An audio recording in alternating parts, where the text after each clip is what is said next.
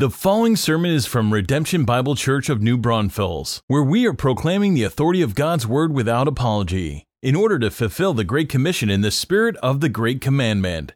Well, turn in your copy of God's Word now to Exodus 21. We're continuing in our series, God of Glory. We'll be in Exodus 21, but we'll actually, uh, just so you know, we're going to reverse like a step and we'll take the tail end, the last few verses of Exodus 20 as we uh, get going here. But we have a, a wide swath of scripture to take as we uh, go.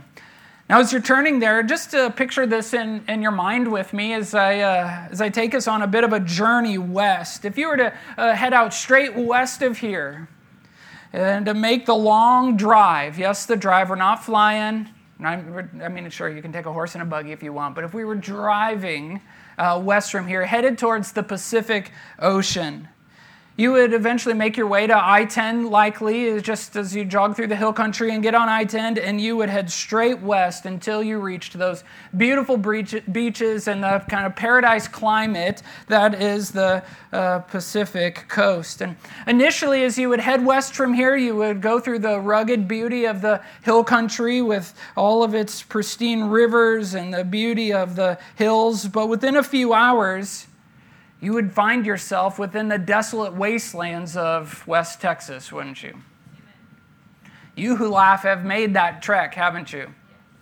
You who laugh uh, have gone through there, and others that haven't, you're maybe now intrigued. The best part about that is that the DOT permits 80 mile an hour speed limits. You just fly through it, but there's, there's no radio stations, there's hardly any gas stations, there's nothing out there for hours, hundreds of miles. It's one of those places that as you're driving, you can't wait to have it in your rear view mirror. Or so it seems. But If you've ever taken the time to just slow down and to study the terrain and to uh, take it all in and learn the flora and the fauna of the area, to visit those intrigue and a, and a, and a beauty about it all.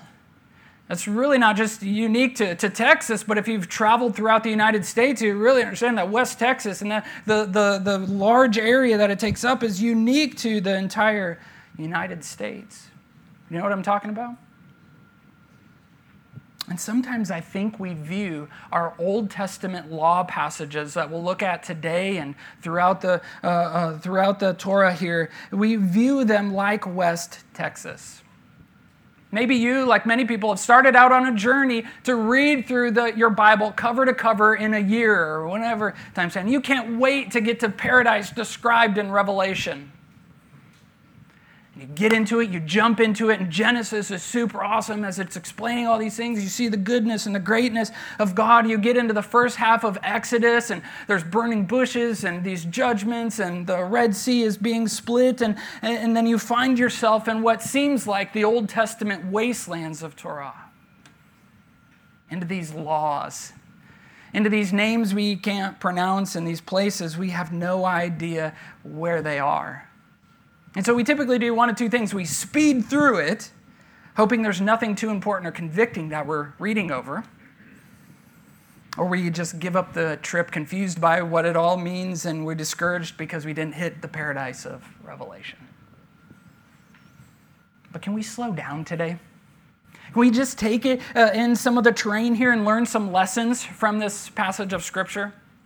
And we're not going to get to read every single passage, every single verse uh, on uh, uh, this morning here, but I want to just lay before you that there's an intrigue and a beauty about the Old Testament law, about these passages here.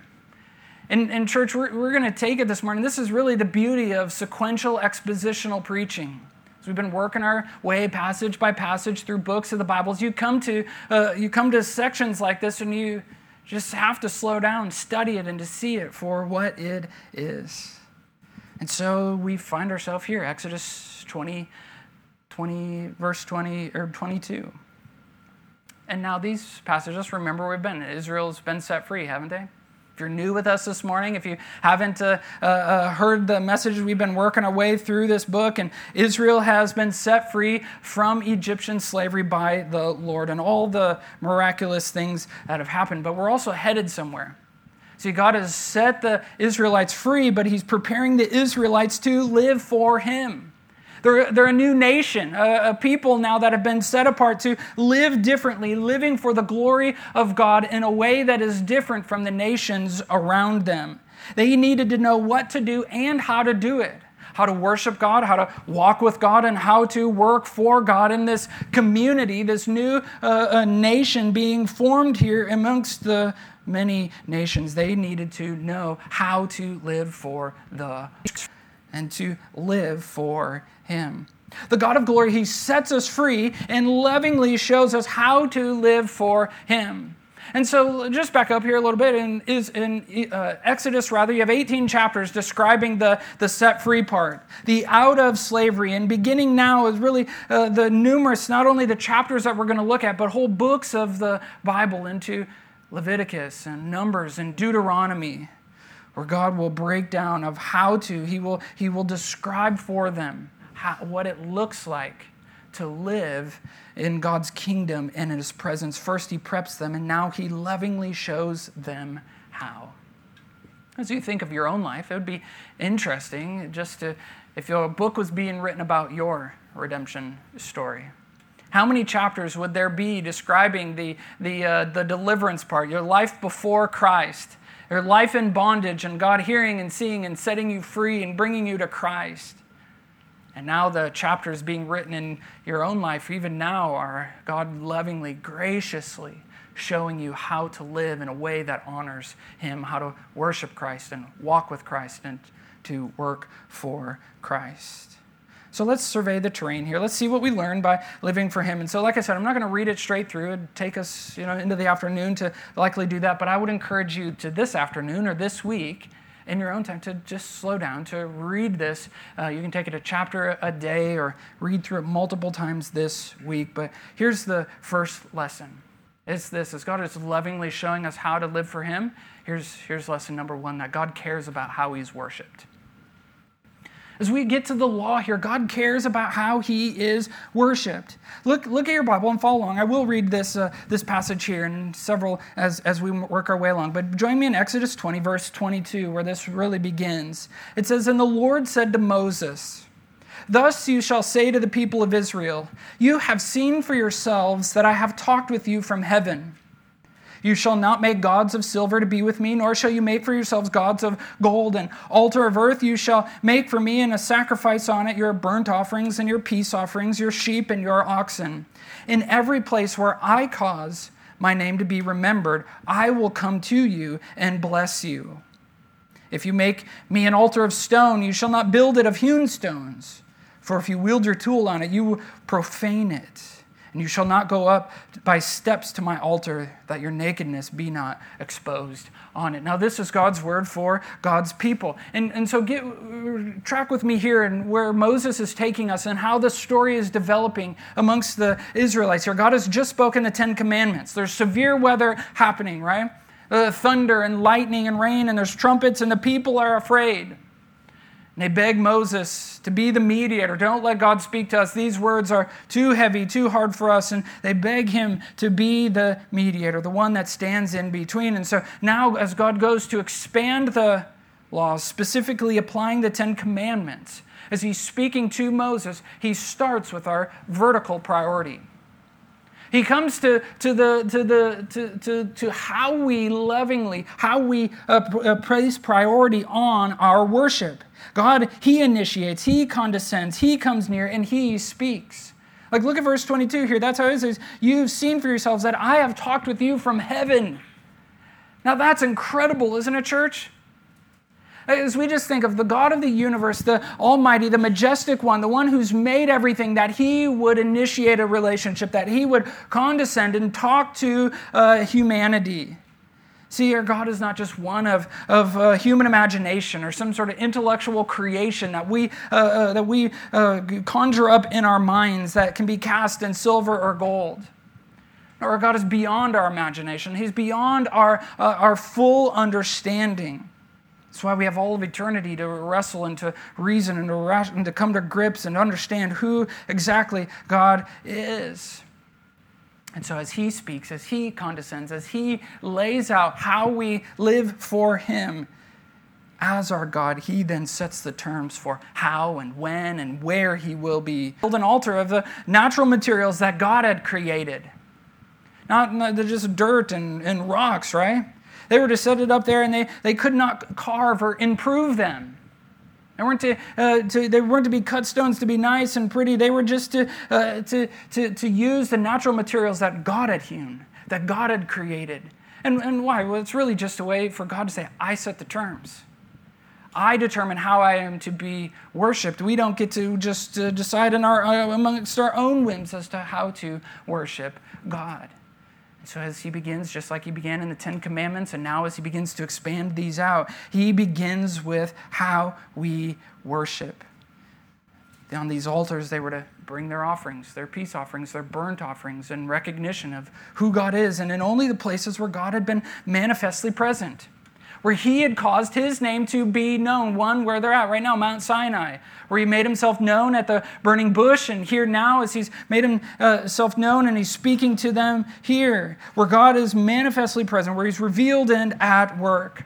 And now these locations will develop as uh, Scripture develops, as God's uh, revelation develops. It'll come, as we'll see, uh, coming here in the tabernacle and the, the temple that will be built. And now it's even developed as Christ has come.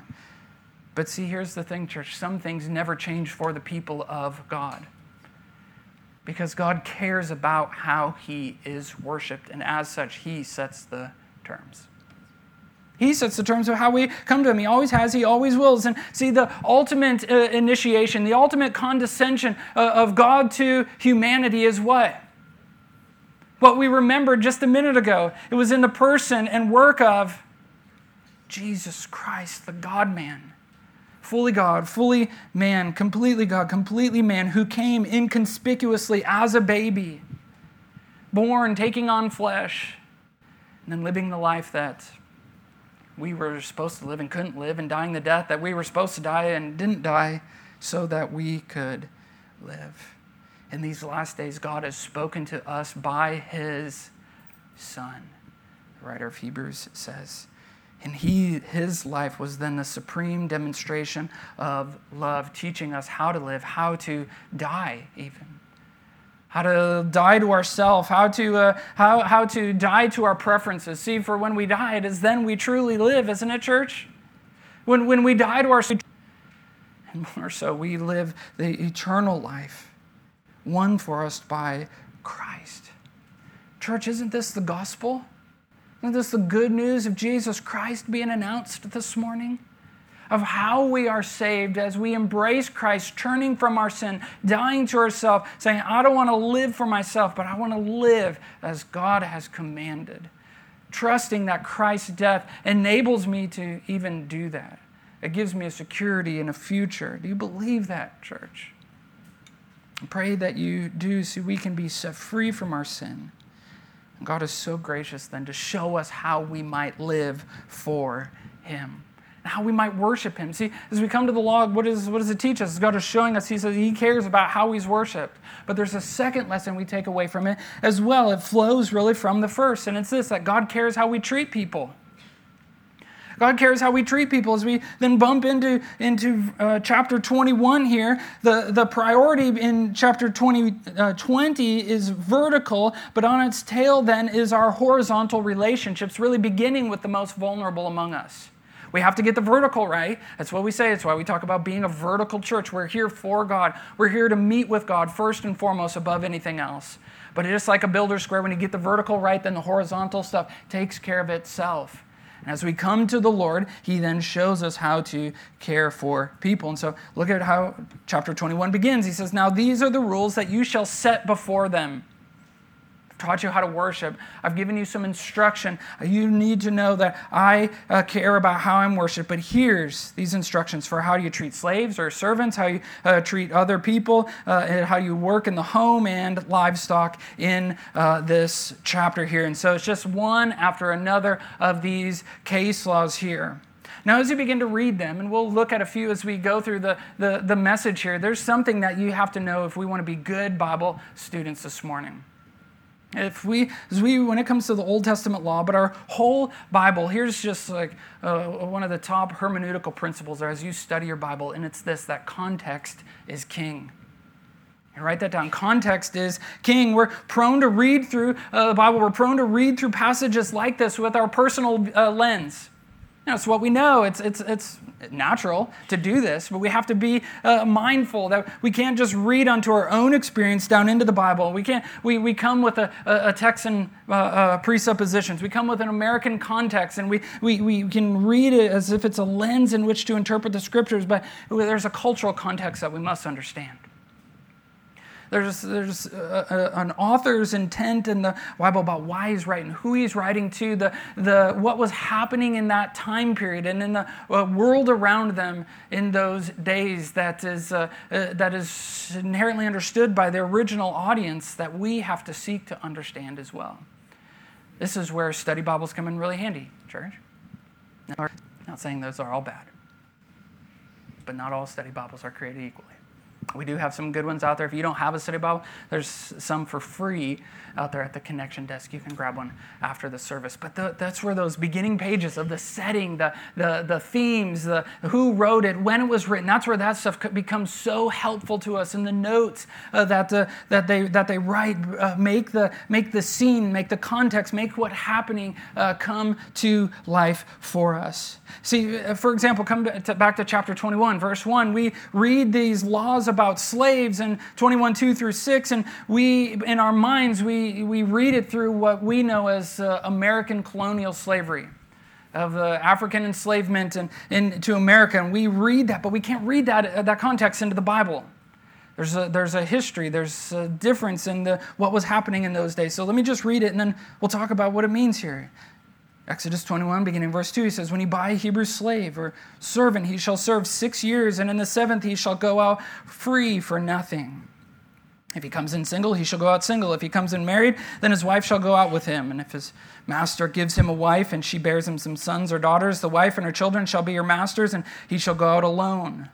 But if the slave plainly says, I love my master, my wife, and my children, I will not go out free. Then his master shall bring him to God, and he shall bring him to the door, to the doorpost, and his master shall bore his ear through with an awl, and he shall be his slave forever. This is God's word for God's people. This is like first, like where earrings are allowed in the Bible. This is funny. Okay, I can, man, I can't imagine that happening though. Like, oh, bam, not be pleasant. But see, we read a, a, situation like this and we're thinking like, uh, you know, black and white slavery, and, and that's just not at all what's happening. See, in these days, people could sell themselves into slavery or servitude in order to get out of debt or just to survive. They found themselves in, in, in, a place where they could no longer provide for themselves or their, or their children, and so they approach a person and say, Hey, can, can, can I have a job with you? It was willingly, it wasn't forced. This wasn't people being stripped from their homes against their will and chained and, and taken away to a foreign place. No, this was people saying, Hey, I need a job. I can't provide for myself. I can I work for you?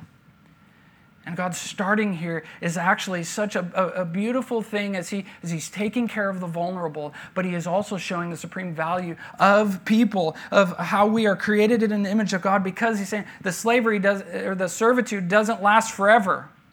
He is actually protecting people from bad masters, from those that would take advantage of people in their vulnerable state. He said, You can only uh, work them for a certain amount of time and you must provide for them and then send them out with blessings. Send them out better than where they were. See, what is why? Why, why would God start here? Why does God this? Why? Because God cares about how we treat people, how he, he cares about how we treat one another who are created in His image. He cares about this stuff, y'all. He, he our, our sinfulness knows no end of the ways to hurt people.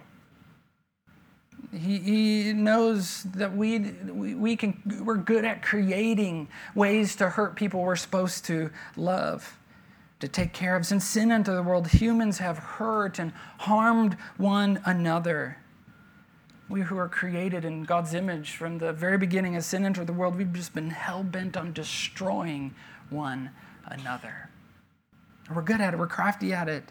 God knows this, and it's why He gave the laws to Israel. It's why He gave them as guardrails, as guides to keep us from hurting one another. Why? Because He cares about how we treat one another. He cares about us and exposing the depravity in our life.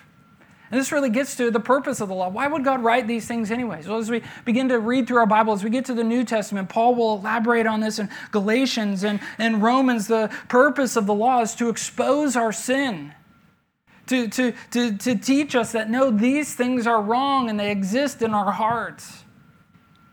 It exposes it for us. And, and, secondly, we learn that the, why, why do we have these laws like this and the ones that we'll read here? It's to actually agitate sin in us to provoke it uh, so that it would cast us uh, upon Christ, that we would know our need for a Savior. That's why God gave the law to expose it, to act as a mirror, to agitate it, and to provoke us. And, and, and third, why do we have the law? It's well to teach us holiness. Not only to expose and say, hey, this is wrong, but say, hey, this is right. This is how God wants us to live. This is what sets you apart from the world around us. See, God knows within all of us there's this like forbidden fruit disorder. When we're told no, when we're told we can't, then what do we want? Hey, stay off the, that tall ladder, kid. Where are they going to be two minutes later? The law teaches us, it exposes us, and it, uh, vertically speaking, it justifies God's wrath as He lays out the law. He is just to condemn all who would reject his ways. So God is so gracious to teach us. God is so gracious to show us these things. So when we come to the law, He lays it out for us so that God would be both just and the justifier.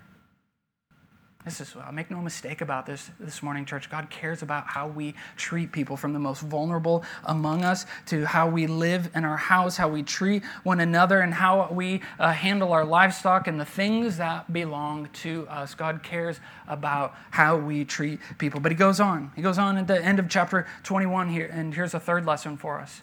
God cares about the, even the smallest details of our life. God cares about the details of our life. The, uh, these next chapters are further elaboration on the 10.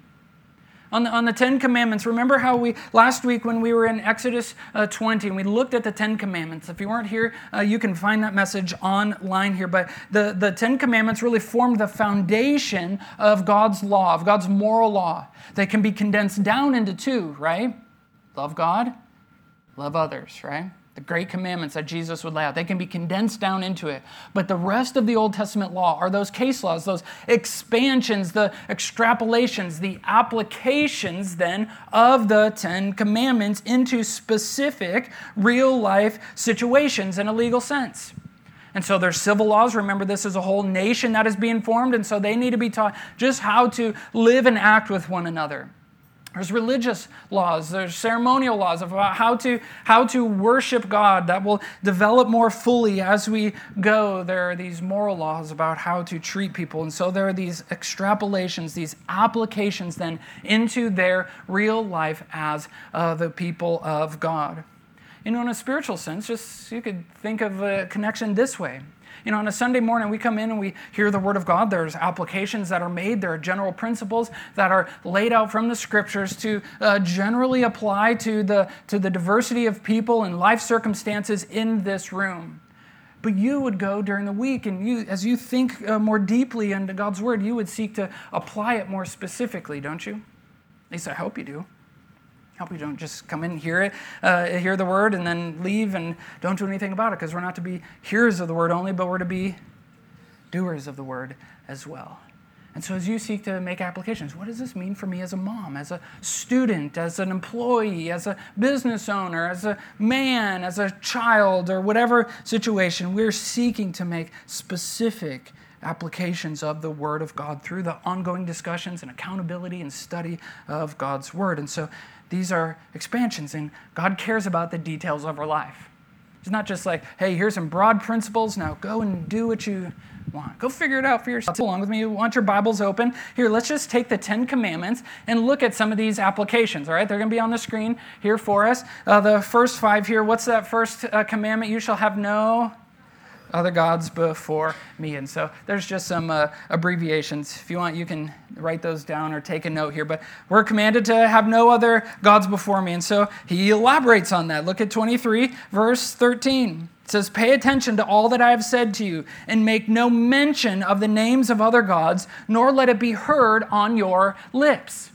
And so this is a case law. This is an expansion and application of that first law. We're to have no other gods before me, so much so that we won't even speak or talk about, in an equal sense, any of the gods of the land, any of the competing little g gods. Let them not be heard on our lips, so that no one would be confused about who our God is.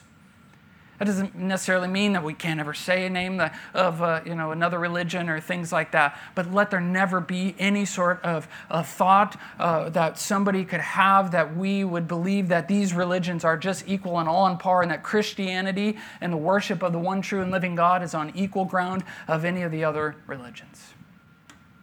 Even in how we speak, God cares about how we live that out. What about no idols? We're not to have any carved idols. We're not to have anything made of wood, silver, or gold. And with that second command, there was a curse or a warning for those who would disobey this one and a blessing for those who would follow it, right? So let's look at a further case law. Look uh, back in 22, 18, and, uh, and really 19 and 20. They all kind of fit together in a triad here. It says this You shall not permit a sorceress to live. Whoever lies with an animal shall be put to death. Whoever sacrifices to any god other than the Lord alone shall be devoted to destruction.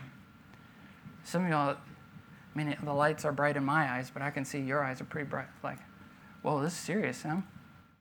Yeah, capital offenses. Why? Because each of these are creating other gods. Sorcery uh, the, and, and, the casting of spells and other trinkets and things of which to call upon gods uh, of such depravity to, uh, and, uh, and the worship of sexuality that it would lead to such perversity as verse 19 and, and verse 20 to sacrificing to another god. No, no, no, no. All of these true and living God. And so he's taking that further. He's expanding it into real life things. What about the third command? What's that? You shall not take the name of the Lord your God in, in vain. So go down a few verses here. Here's, a, here's the application of it. Ready? 22, uh, verse 28 He says, You shall not revile God, nor curse a ruler of your people. Now, to revile God is, is uh, also to curse him. How many of us in life, when something hasn't gone our way, or we're in a season of grief or pain or suffering, and we're mad, God, why would you? How could you, God? Out of the anger of our heart. But he takes it a bit further. Not even that, just to the Lord, but to revile or to curse a ruler of the people. See, we are under the hand of the Lord. He's our King of Kings and Lord of Lords. Christ is, isn't he, church? I was a scripture teacher in Romans 13 that all of the governing authorities, people, these are people that God has appointed to rule over us.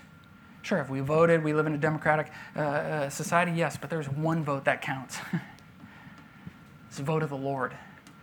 And so he puts these people in life, and we, uh, them in, in, their day, there was uh, honor. We're not to curse those who God has appointed over us, regardless of whether we agree with them or not. We must be humble under the sovereignty of God. Now, there's further extrapolations of this, but it's an outflow, an application of our honor for the Lord, of how we speak about even those who physically in government, in government over us. It's, it's extrapolation out. He cares about the details of our life and even politics, even, even rulers here. What about the fourth one? You shall have, or what's that? What's the fourth one? You tell me. A Sabbath, that's right. to keep the Sabbath. Look over at chapter 23, 10 and 12 here says, For six years you shall sow your land and gather in its yield, but the seventh year you shall let it rest and lie fallow, that the poor of your people may eat, that you may leave the beast of the field, uh, and, and th- what they leave, the beasts of the field may eat. You shall do likewise with your vineyard and with your olive orchard. Now here he's told to, we're told to keep the Sabbath. Why? For our refreshment.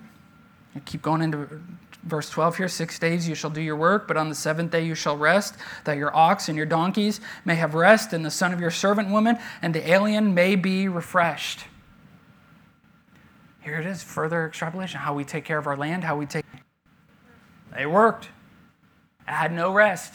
Now, God graciously, as a reminder to say, I am God. I've delivered you out of this. You do not have limitless energy. It is me who is in control. God, not me. God who is in control. We should let people have their rest so they may be refreshed. And so he's extrapolating it out into real life situations. What about the fifth command? Honor your father and mother. And so let's go to chapter 21. Let's see how does this apply? How does this extrapolate out into a real life? Chapter 21, 15 and 17. Whoever strikes his father or his mother shall be put to death. Okay. This is like violent striking. Don't, don't, don't hit your parents. You do that in order to keep the peace, in order to keep uh, uh, domestic uh, uh violence at bay. If children are striking or violently lashing out at their parents, intolerable. Pretty harsh, isn't it? But not only that, not only strike, look at verse 17. Whoever curses, to speak violently, to speak dishonorably in such a way that you wish the death upon your parents is a capital offense. This is how they would keep the peace. This is how they would live as a nation. This would set them apart in a nation where honoring your parents was, was, uh, was not a thing. Dishonoring your parents, lashing out, striking your parents was the norm in society. Having wild families was the norm. It sounds not unlike these days. Do you think there's some applications of 6 through 10? Yeah, let's keep going. Can, you keep, can we keep going? I know it's, it's kind of laborious. We're in, the, we're in West Texas, but let's keep going. Let's study the train, right? Number six, what is it? Do not murder. Do not murder. Look at 21. Just go back a little bit from where we were 12 through 14. You can stay right there. Whoever strikes a man so that he dies shall be put to death. But if he did not lie in wait for him, but God let him fall into his hand, then I will point for you a place to which he may flee. But if a man willfully attacks another to kill him by cunning, you shall take him from my altar that he may die. Now, what's this? He's, it's real plain. Shall not murder. But God is so gracious, caring about the details of our life. Know that sometimes it's accidental and sometimes it's intentional. We see this in our laws of today, right? Accidental manslaughter, and then there's like intentional and many degrees of murder or homicide. And so the same is true. God is, is, is showing them a, a better way, a different way, and to live, to explore, to seek out the details here, even in cases where somebody has been murdered. What about adultery? What about adultery? That's the seventh one, right? You shall not commit adultery. Go to 22, 16, and 17 says this If a man seduces a virgin who is not betrothed and lies with her, he shall give her the bride or give the bride price for her and make her his wife. If her father utterly refuses to give her to him, he shall pay money equal to the bride price for virgins. And so what's this talking about here? Are daughters just like property which dads can sell? No, don't, don't look at it that way. Don't, don't view it through an American lens like that. What God is doing here is saying, no, our women, the, our young ladies are a precious commodity. Parents, your daughters have so much worth and value.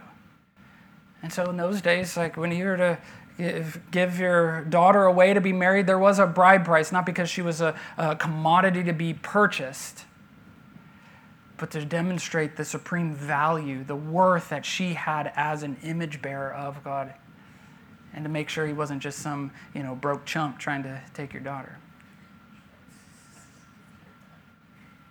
But even here, I was just like, dude, we don't get the cart before the horse because she is of such value.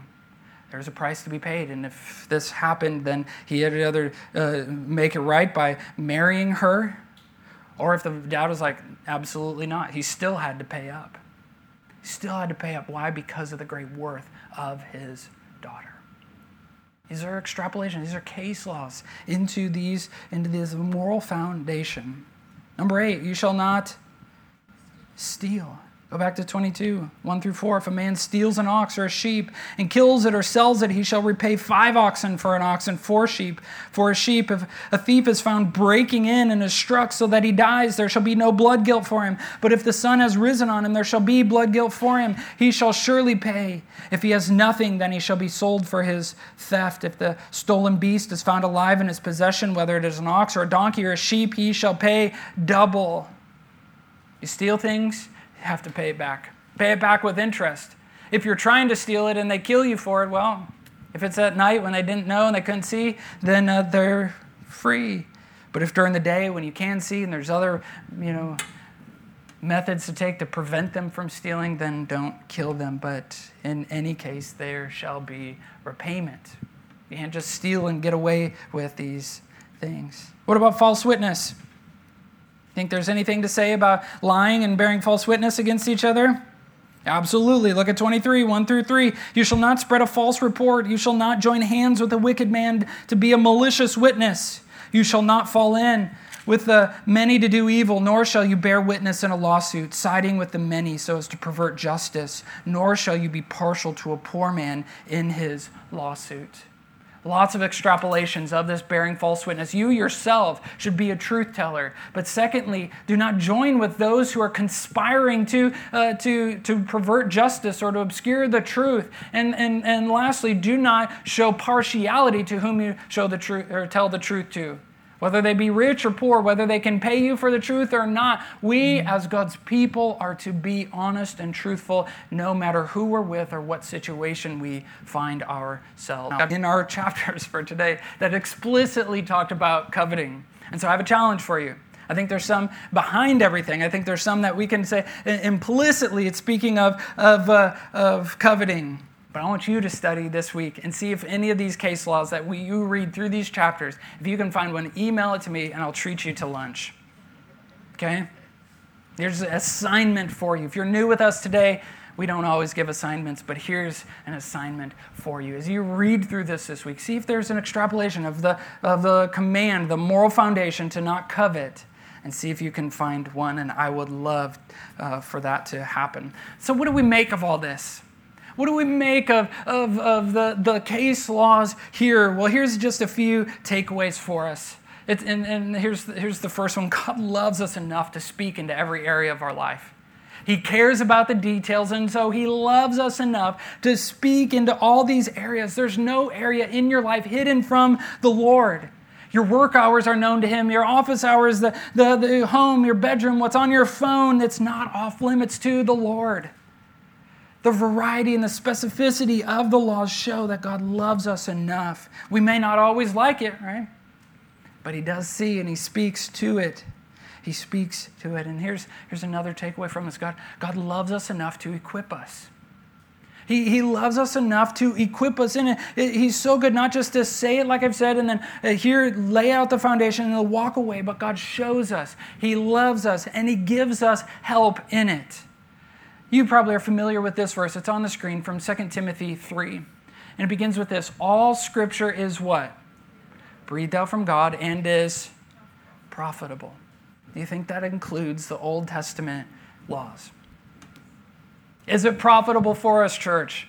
Absolutely, these laws here are profitable. They're profitable for our teaching, for our reproof, for our correction, for our training in righteousness. That way, we, the man or the woman of God, may be complete or mature and equipped for every good work.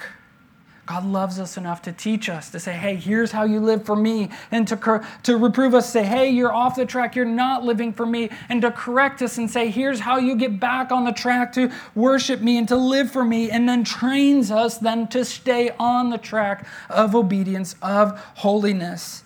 He didn't just create us, set us free, a skyscraper with no training, no education, no engineering stuff, no resources, just saying, hey, go figure this out. Uh, I mean, if I were tasked with that today, it would be impossible. I mean, I, I could try, but I don't think I would want to climb the stairs to the top floor. But see, God loves us enough to show us and teach us how to live for Him, which is why we can trust this takeaway. I've heard another pastor say this that when God says don't, he means don't hurt yourself. So he's saying, hey, don't, don't lie, don't steal, don't, don't do these things. He knows how stubborn we are, how foolish uh, we can be, how we think we can build the skyscraper. I know some of y'all are like, I can do it. No problem. Give me a few times. Let me, let me read some books. Let me make a few phone calls. I could do it. He knows how that when we hear don't, it makes us want to do it all the more. And yet, church, God's commands are for our good. They're for our good, they're for our protection. See, it's our, the application of our faith in Christ to believe Him and, and believe Him when He says, don't do that, don't lie, don't steal, don't, don't give in to that temptation, don't take those substances, don't go through with that divorce, don't dabble with those other religions, don't do that. Why? Because he knows the severity of our sin is far greater than we realize until it's too late, until we're bearing the consequences of it. Though it's greater than we realize, it's not so with God. He realizes it. He realizes who we are. He's fully aware. He takes it. Uh, he takes us to, to, to the distance, which is really where we get the last lesson from this passage here as we wrap up, here's, here's the fourth and final point, and that's this that God gives us grace to keep his commands. He gives us grace to keep his commands. If you weren't here last week, remember, remember what, what we learned? If you weren't here, I'm going to tell you now. If you were, remember?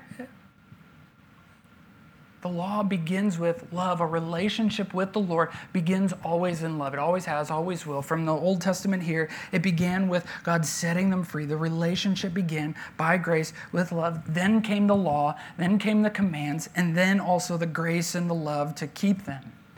For. But it's love before law. God's grace and love to keep his commands is on display in this final section here. Go with me to chapter 23, verse 20 here. As they begin, the, the laws kind of come to a close in this section, and God is now commissioning them to go and live this out. There's some echoes here in the end of 23 back to Genesis 15 at the beginning of the Abrahamic covenant. God's choosing his setting his love upon Abraham and his family, his descendants from there. And now the Israelites to be his people. It was started by grace and it was carried out by grace and it will be obeyed by grace. Look at verse 21 of chapter 23. It says, Pay careful attention to him, obey his voice, do not rebel against him, for he will not pardon your transgressions, for my name is in him. But if you carefully obey his voice and do all that I say, then I will be an enemy to your enemies and an adversary to your adversaries. Now there's some covenantal language here, some covenantal truths that is being that are being applied here. He's speaking specifically of the Mosaic covenant, that old covenant, say, saying, hey, be careful of how you live. And if you do this, then I will do these things. And now we want to be good students. And so when we look at the Old Testament, there are things that are covenantally true and, uh, and applicable for the people of God here. And there are things that are uh, continually or principally true and applicable. Now, the covenant here is there's some real, uh, real life uh, consequences, real life blessings for them. But even in our life, as we follow the Lord, there's blessing in obedience to the Lord, the joy of walking in newness of life before the Lord. And we do that even by grace. God gives the grace to obey his commands. He will give the grace as the chapter goes on here to, uh, to where the fulfillment of the covenant would happen to inhabit and to live prosperously in the land. That's what he's referring to as you get into uh, verse 23 and all those names that we can't pronounce. There's echoes back to Genesis 15. We're saying you will go there, and guess how you're going to go and inhabit that land? Guess how you're going to go and live prosperously there? By God's grace. And we get into chapter 24. Guess what? We will draw near uh, in worship. We will draw near to God by, guess what? Grace. By God's, by God's grace through his love. Look at chapter 24, verse 1. Then God said to Moses, Come up to the Lord, you and Aaron. Nadab and Abihu, those are Aaron's sons, and 70 of the elders of Israel, and worship from afar. Moses alone shall come near to the Lord. But the others shall not come near, and the people shall not come up with him.